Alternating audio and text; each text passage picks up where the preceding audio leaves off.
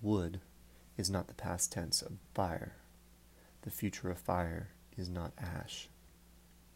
Someone or other gave us this green prayer flag, and we forgot all about it in the hall closet. Luck is not the past tense of water wheel, although Genghis Khan may be the future tense of city. Nomad is the past tense of Jew, a word with the future tense Messiah. The pottery army stands firm in the ground, guarding the tomb of the long dead king.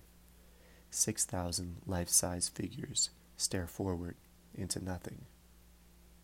The archaeologist is still just a girl, with her hair caught in a pink chiffon scarf. Her hands hold a brush, minister delicately to the mute remnant of impossible desire. At the great tomb on the Silk Road, who cut off the hands and heads of every figure of an ambassador carved along the avenue. The past tense of Marco Polo is Italy. My present tense is full of potted geraniums. The prayer flag hangs from the portal over the woodpile and the Mexican sunflowers. Wind that doesn't stop day or night raises the green lotus in the air.